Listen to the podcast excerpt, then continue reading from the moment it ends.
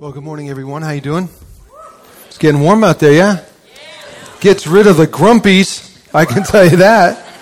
I was driving in this morning, heading east, and there was this big yellow thing in the sky, and I didn't know what is that. Ah! So, pretty exciting. Um, hopefully, we can focus for a few minutes, and then uh, we can go out and have some fun in it. So, why don't you go ahead and open your Bibles with me to 1 Peter chapter two. Uh, if you're a guest with us today, just so you know what we're doing, we're in a series called Aliens, and it's a study of this letter that the Apostle Peter wrote to Christians in the early church who, because of their faith in Christ, their reverence for God, their desire to be obedient to God, Peter says they weren't always going to be understood by their culture. They're going to be viewed as a bit strange, you know, sort of an alien people who don't always fit in. And last week we saw Peter remind Christians how in Jesus we are God's chosen people, you know, a royal priesthood, a holy nation God's special possession. You know, men and women graciously called out of the darkness and into God's wonderful light. And Peter says, once you, once you had not received mercy, but now you have received mercy. And that makes a difference. He describes how that spiritual reality changes us from the inside out and how it affects our lives, uh, how on a personal level, he says more and more we resist and abstain from certain over desires that um, that tempt us and are and are uh, detrimental to our lives and destroy us. Uh, publicly, he says we live such good lives among the pagans. That means just people who don't know God. Uh, that they see our love and our compassion, our good deeds, and our spiritually impact. In other words, they see and learn of Jesus through us. And so we're going to pick up this morning where we left off last week, chapter 2, verse 13. And Peter's going to continue to describe here how we are to live every day in a way that makes us seem strange to the culture around us. But before we do that, let's pray. Uh, Father, we are thankful this morning for the sunshine the warmth of the day, the reminder that uh, um, you have given us this creation to enjoy and to celebrate, and the beauty of it um, is a reminder of you, our Creator. And uh, you place times and seasons.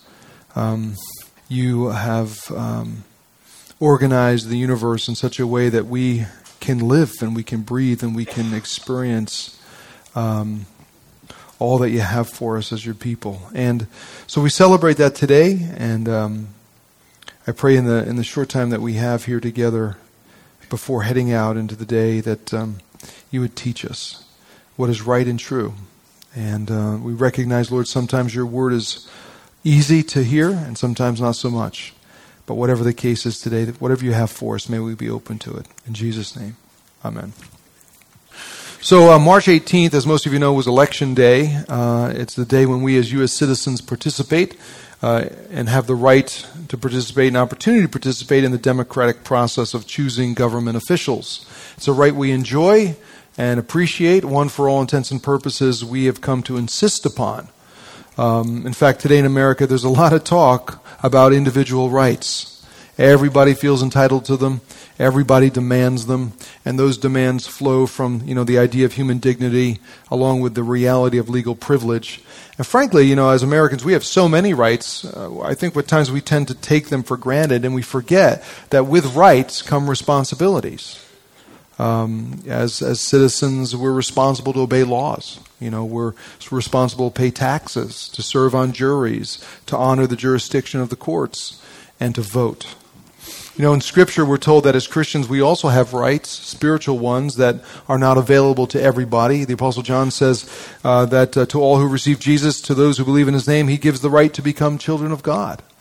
Uh, we have the right to go to God whenever we want with our petitions, our needs, our hurts, our, our hopes and dreams. So we have spiritual rights. But when Peter wrote this letter to Christians in the church, he seems to emphasize responsibility more than rights. Uh, so let me, I want to explain what I mean by that. Notice, notice how per, uh, Peter first addresses this issue of responsibility, especially as it relates to, to life as an everyday citizen. Now, he's talking about how we live every day and the common, you know, uh, ebb and flow of life every single day. He says this in verse 13. He says, Submit yourselves for the Lord's sake to every human authority, whether to the emperor as the supreme authority or to governors who are sent by him to punish those who do wrong and to commend those who do right. For it is God's will that by doing good you should silence the ignorant talk of foolish people. Live as free people, but do not use your freedom as a cover up for evil. Live as God's slaves show proper respect to everyone, love the family of believers, fear God, honor the emperor. Now, to uh, provide perhaps some clarification, uh, here's my personal Ray K 21st century American translation.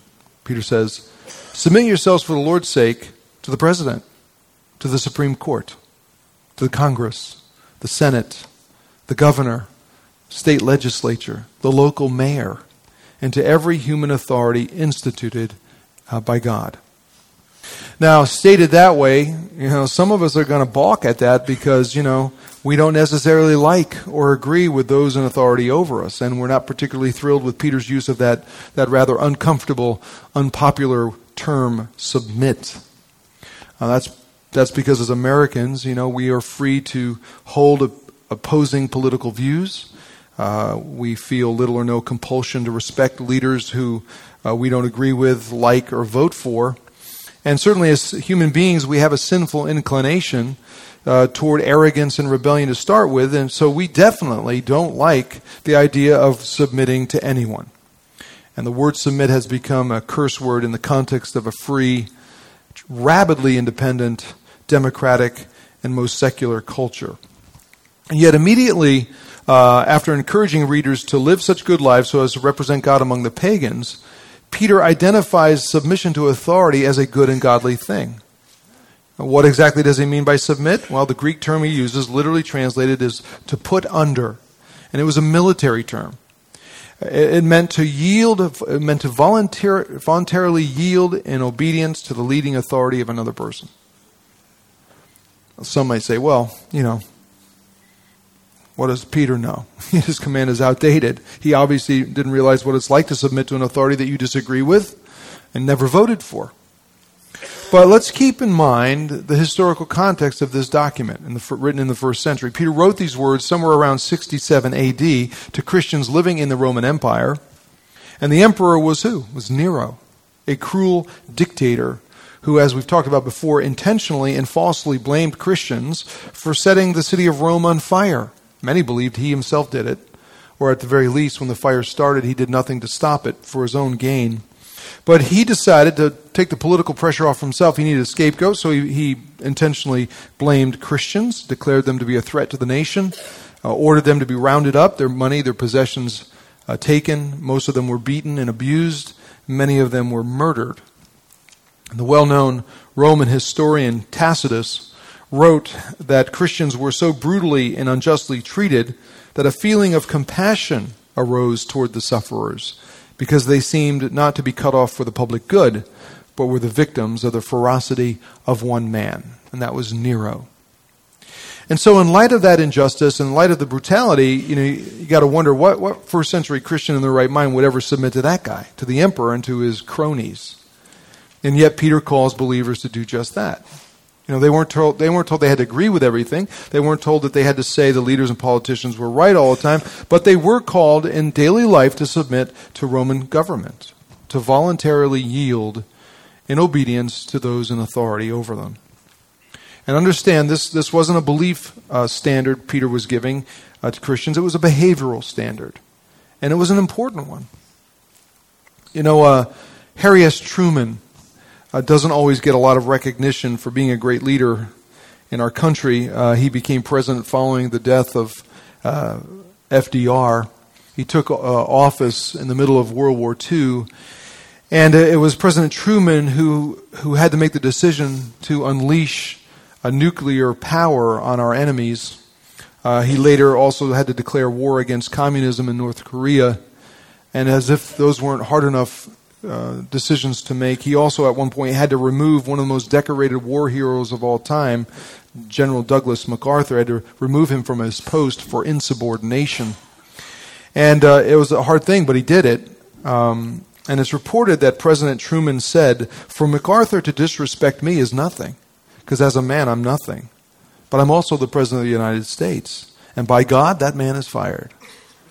And so, uh, in short, President Truman understood that authority has to be respected. It doesn't matter if it's in government or in the workplace, at home or at church. Somebody has to govern and lead. Somebody has to submit and follow. And if and when that fails to happen, what do you have? You have chaos. You have anarchy. And so Peter addresses this issue of authority in all the areas I just mentioned. In chapter 5, he talks about authority in the church as it relates to leaders and their oversight of God's people. In chapter 3, he'll talk about it in terms of family. And here in chapter 2, he speaks of our need to submit to every human authority, specifically related, in this case, to government and the workplace. And uh, I don't know about you, but when I first hear these words, uh, the first questions that, that come into my mind are, you know, why do we have to submit? And how do we do that? And uh, interestingly enough, Peter gives us the answers. Why submit? He gives us four reasons. Reason one, he says, we submit for the Lord's sake. In other words, we voluntarily yield in obedience to authority because, well, because God wants us to. And for us in the church, that should be reason enough. Because if, if we're committed to God, if we say we love God and, and we trust that He knows what is right and good and best and true and healthy for us, well, then we're going to do whatever He wants. Um, if He wants us to believe, we'll believe. If He wants us to be baptized, we'll be baptized. If He wants us to forgive, we'll forgive. If He wants us to be generous, we'll be generous. If He wants us to serve, we'll serve. If He calls us to obey authority, we'll obey authority. I mean, really, for a Christian, there's no better reason to do anything than to do it for the Lord's sake you know, because He's told us to. And because we believe He has our best in mind, He knows what's right, He knows what He's doing. Peter says there's also another reason. He says we submit because all human authority is instituted by God Himself. You know, for Peter, that was a given. It was a given that any and all established authority in the world depends on God for its existence. The same was true of the Apostle Paul. Paul, he wrote Christians living in Rome. And he said to them this He said, uh, he said, Let everyone submit to the governing authorities, for there is no authority except that which God has established. And he says it again the, the authorities that exist have been established by God. Consequently, whoever rebels against the authorities, rebelling against what God has instituted, and those who do so will bring judgment on themselves. Uh, in a letter to a leader in the church named Titus, Paul writes, Remember, uh, remind the people to submit to rulers and authorities and to be obedient, to be ready to do whatever is good when writing a young pastor named Timothy, Paul says, I urge you that petitions and prayers and intercession and thanksgiving be made for everyone, for kings and all those in authority. Pray for your leaders. Give thanks for your leaders. I mean, there is no doubt in Paul's mind and Peter's mind who establishes governing authority in the world. In the Old Testament was Daniel. Daniel said, Praise be to God forever and ever. Wisdom and power are his. He changes times and seasons. He deposes kings and he raises others up. In other words, he puts people into power and he takes people out of power according to his sovereign design and will. God establishes human authority. Uh, if you remember the story when Jesus was arrested and he was placed before Pilate for questioning, uh, at one point Pilate says to Jesus, Don't you realize I have the authority to free you or crucify you? You remember what Jesus said to him? Jesus said, You would have no authority over me if it were not given to you from above. Divinely established by my Father in heaven. And so, with all of this in mind, Peter writes Christians in the church, uh, and he, he calls them to submit to authority for the Lord's sake, because God has sovereignly instituted it. And to dis- disrespect it is to disrespect God Himself. The, three, the third reason to submit, Peter says, is because God has instituted governing authority for our benefit and protection. He says, submit to every human authority, whether to the emperor as the supreme uh, authority, or to governors who are sent by him to punish those who do wrong and commend those who do right. So, in essence, what Peter offers here is a summary statement defining the, the role of human government and authority. Ideally, it's put in place by God to curtail evil and promote justice and righteousness. Again, Paul, when he wrote Christians living in Rome, he explained it this way. He said, For rulers hold no terror for those who do right, but for those who do wrong. You want to be free from fear of the one in authority, then do what's right. You'll be commended. For the one in authority is God's servant for your good. But if you do wrong, be afraid, for rulers do not bear the sword for no reason. They are God's servants, agents of wrath to bring punishment upon the wrongdoer. Therefore, it's necessary to submit to the authorities, not only because of possible punishment, but also as a matter of conscience, because it's the right thing to do before God. Here's my Ray K summary of that. God has established governing authorities for the purpose of maintaining at least some degree of order and civility among us human beings on earth, you know, to protect us from ourselves. And although authority is sometimes perverted by corrupt individuals, still, God has ordained it for our benefit. And again, that's not just, that's not just true in terms of, of government, it's true in the family. That's why Paul writes to Christians, he says, Children, obey your parents in the Lord, for this is right. Honor your father and mother. It's also true in the church. The author of Hebrews writes Christians and says, Have confidence in your leaders and submit to their authority because they keep watch over you as those who must give an account. Do this so their work will be a joy, not a burden, for that would be of no benefit to you. So here's the deal Paul, the writer of Hebrews, Peter, they all say, Submit yourselves to every human authority. Why? For the Lord's sake. Because he's instituted it and he's done it for your benefit. And then the fourth reason Peter says is we submit to silence ignorant talk of foolish people. In other words, God calls us to voluntarily yield in obedience to authority as a way to quiet our critics. I mean, understand, we talked about this. Christianity was originally uh, tolerated in Roman society, it was viewed as just sort of an offshoot of Judaism. So originally it was tolerated, but certain rumors began to circulate within the culture about these Jesus followers. You know, some said they were cannibals and they would eat the body and drink the blood of their leader at meetings. Some accused them of um, participating in orgies because they claimed to especially love one another. Others accused them of political sedition. So they were more loyal to their God than to the emperor, and that was a problem. And they were bad citizens. They were a danger to the state. They were they were traitors and and so Nero took advantage of these cultural misconceptions and these rumors and he fueled them for his own benefit. And God simply wanted to silence the critics, to end the rumors, so the good news of his love and grace wouldn't be obscured by what was perceived as political insurgents. You know, over the last 2,000 years, similar misconceptions have developed in cultures and in contexts where Christianity gets mixed up in politics. And while being involved in politics can be a responsible and positive thing, promoting what is good and right and just, there's always the risk that political activism can obscure the good news of, uh, of Jesus. Um, I mean, there are, there are people in our culture today who think that Christians are more political than spiritual.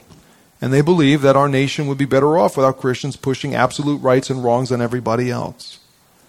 I think their perception is wrong but it is what it is. Now, am I saying that we should get out of politics? No, I'm not saying that. Am I saying that Christians should refuse to participate participate in the political process? No, I'm not saying that. I'm just saying that we need to be very careful not to allow political activism to, to displace spiritual activism. The world is not going to be rescued or saved through political means that which will have the greatest impact on our culture and on our world is not the legislation we lobby, but the honorable lives that we live every single day as upright, honest, good, generous, kind, helpful, responsible citizens. That's why we submit to authority for the Lord's sake. He's instituted it. It's meant for our it's, it's meant for our benefit and it's meant to silence the ignorance of our critics.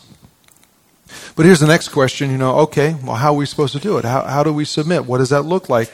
Peter says, here's what it looks like. He says, live as free people, but do not use your freedom as a cover up for evil. Live as God's slaves. Another way to think about it would be to say that uh, we're to we're, we're to underemphasize our rights and overemphasize our responsibilities. Because, you know, look, it's true. We have freedom in Christ. Jesus didn't come to give us a whole bunch of more rules and regulations that we had to follow and legalism, and, and He didn't come for that. We have, uh, we have freedom in Christ. But we're never to use our freedom as an excuse to behave any way we want. Spiritual freedom is no excuse for sin. It's no excuse for rage, hostility, violence, selfish ambition, deceit, malice, slander, or arrogantly bucking authority. And someone asks, well, okay, but what if those in authority don't deserve respect? Well, what about Nero? I mean, think of Nero. I got to believe this was an issue, a big issue for first century Christians. They had to struggle with this. You know, what if those in authority are not just people we disagree with? What if those in authority, those who have been assigned to punish wrong and promote what's good and just, what if they do the opposite? What if they pervert rather than protect? Well, think of Nero. Like it or not, Peter says we're to live as servants of God. And in, and in verse 17, he summarizes what that means in everyday life. He says, Show proper respect to everyone you know, love the family of believers, fear God, honor the emperor. And most of us, you know, we're okay with the first three fourths of that verse. Respect people? Sure.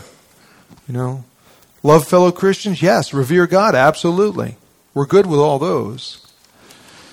But showing honor to the emperor, respecting the emperor, to, you know, to one in authority who at worst is a brutal dictator or at best someone with whom we disagree politically? That's pretty hard to swallow.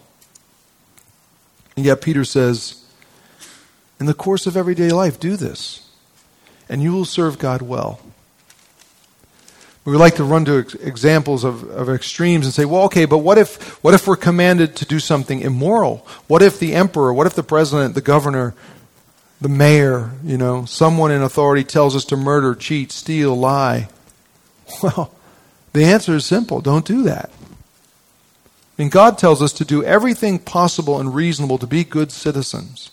But He never commands us to do something sinful. His word supersedes man made laws. You know, if, if submission to a leader means sinning against God and what He says is right and good and healthy and best for us, you don't do it. You just don't do it.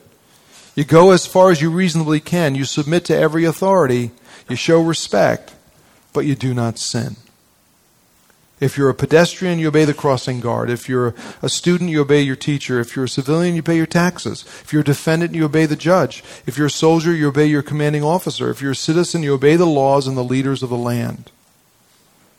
Submit. Voluntarily yield to their authority, but do not sin. And then notice how Peter goes on to address this idea of submission, not just in terms of government, but as it relates to the workplace. And what he writes here may seem at first irrelevant to us today, but look, it was a huge deal to first century readers. I mean, because it was written to slaves. And slaves made up a majority of the Roman Empire. Uh, historians estimate there were upwards of six million slaves. Men and women who had no rights they had the same legal standing as property. In fact, they couldn't even officially marry, but they were forced to live together and have children who were then considered property of the slave owner. Uh, the master could beat, rape, sell, kill a slave. There was nothing they could do about it. Nothing. And slaves came from every walk of life. They came from varying ethnic backgrounds. Many were captured by conquering Roman armies and then relocated somewhere else in the, uh, in the empire. Many of them were born into slavery. And because the Romans viewed themselves as great conquerors, they believed conquerors shouldn't have to work. Everybody else should labor for them. And so slaves were, were physicians, accountants, uh, builders, teachers, artists, musicians, nurses, managers. They filled just about every profession in Roman society. Some slave owners were absolutely vicious, but many of them were kind and generous and viewed slaves as part of the family. They respected them and loved them. But they were not free, they were slaves. And there were a lot of them. And a lot of Christians were slaves. So imagine yourself in that, that situation, in that culture. And then listen to what Peter writes. He says, Slaves, in reverent fear of God, submit yourselves to your masters, not only to those who are good and considerate, but also to those who are harsh. For it is commendable if someone bears up under the pain of unjust suffering because he's conscious of God. But how is it to your credit if you receive a beating for doing wrong and endure it? But if you suffer for doing good and you endure it, this is commendable before God. Now that's an amazing statement. And what it tells me, first and foremost, is that Scripture always speaks to reality, not idealism. It always instructs us on, on, on how to respond and deal with things in life the good things and even the inherently evil things, like slavery. I mean, human slavery is wrong at any time in any context. And it was wrong in the Roman context. And ideally, it should have been abolished in first century Rome. But in the early days of the church, a few thousand Christian slaves were not going to change a deeply rooted societal practice, not through individual insurrection. They'd all been killed off, and the cause of Jesus uh, uh, eliminated. Because understand this the gospel, the true gospel, never progresses through violent uprisings, but through truth and love and submission and grace and sacrifice and compassion. Things this world, they're alien to this world. I mean, Peter in no way, shape, or form is endorsing slavery here. He is simply acknowledging its reality, and he instructs Christians on how to live in that reality. And he says, listen, if you're a slave, then you're free in Jesus to be the best slave you can be. You do your job well. Don't complain if you're treated unjustly or unfairly. Now, does that mean that Peter was telling Christians to welcome abuse, to welcome enslavement? Is he condoning, you know, human rights violations? Is this a license for violence, human trafficking, racism, poverty, sexual abuse, and more? No, it's not. On the contrary, what Peter is conveying here is a very deep confidence that the power of God's love and grace experienced in Christ will so transform from the inside out so transform a person's life, how they live, that they will in turn impact the people around them and change the world around them. And what happened in the Roman Empire historically demonstrates how that's true. And how the love, the grace, the submission, the compassion, and generosity of God's people made a difference. It changed the culture, it changed an empire, it has changed the world. Because over time, you know, both slaves and masters became followers of Jesus. The New Testament book of Philemon is a case study in that. Masters joined churches where slaves were leaders. Christianity transcended the slave master relationship, and as the number of believers grew and the church expanded, it was Christianity rather than slavery that dominated the Roman Empire.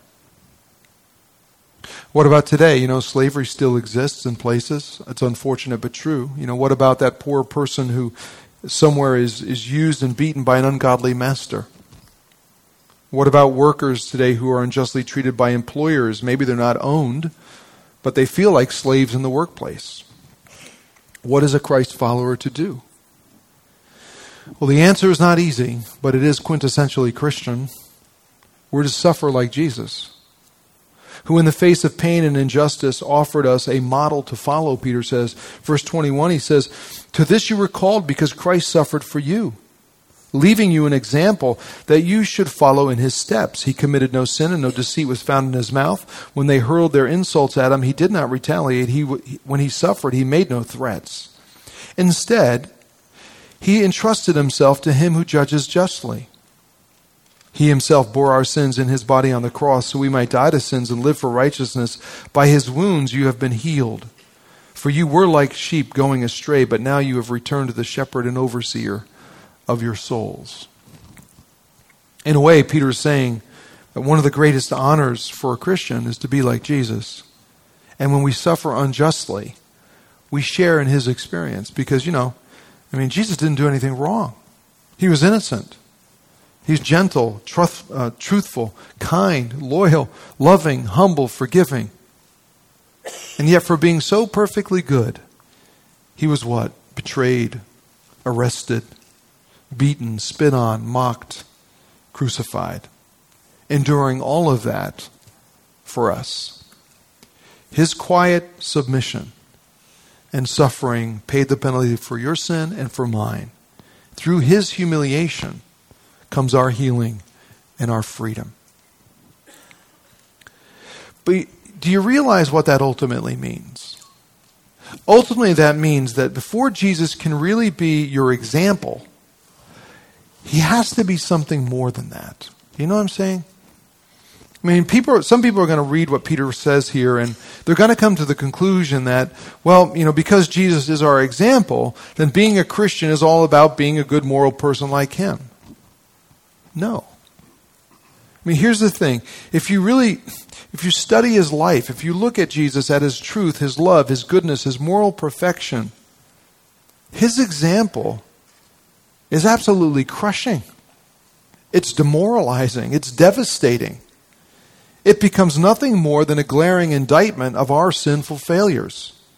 Because no one in this room, no one in this world can live the life Jesus lived. You can't do it. And so, if Jesus is just an example, and being a Christian requires us being as good as Him, you know what? We're all doomed. We're doomed. But see, the truth is, Jesus' perfect example proves that He's more than just an example, more than human. He was and is deity in the flesh, come to rescue us and set us free. He's the shepherd and overseer of our souls, as Peter puts it. And make no mistake about it, being a Christian means we understand that Jesus is not simply an example to follow, but the Savior in whom we put our faith. And it's highly unlikely that we will be willing to voluntarily yield in submission to the authorities around us in the world, to anyone really, until we voluntarily, voluntarily yield and submit ourselves to Him and experience His love and His grace that changes us from the inside out and changes how we relate to the world around us. Until we submit to Him. Have you done that? I hope you have, because that's what it means to be a Christian. Let's pray. Our Father, for us, those who live um, in a free culture, one in which we have so many rights. Um, it's sometimes hard for us to recognize this call to submission. Put on top of that our, our sinful inclination toward arrogance and rebellion, and, and it's just a real challenge for us. But I pray you'd help us recognize that in the course of life, you've placed authorities over us for, for reasons and that you call us to submit for your sake. Uh, that you've placed them in, in, in position for our benefit, our protection, and you call us to submit to them as good citizens as a way to silence our critics.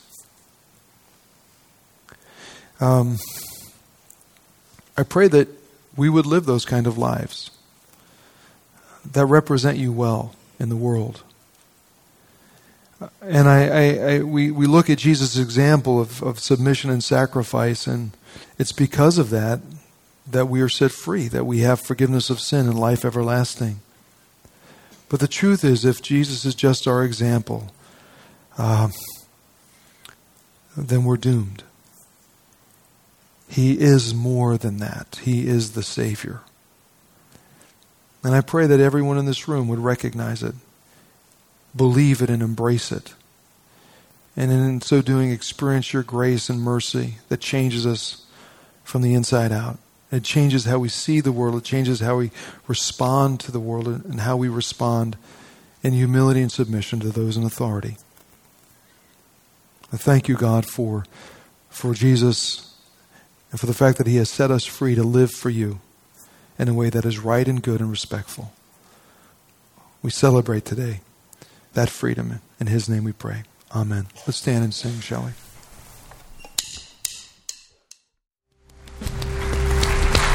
I want to uh, want to thank you all for being with us uh, this morning. And um, uh, here's the thing, you know, Jesus is our example, right? But he's got to be more than that. Yeah. If he is just an example to follow, that is debilitating. That is crushing. That is discouraging. You talk about guilt. You talk about fear. No one can live up to that.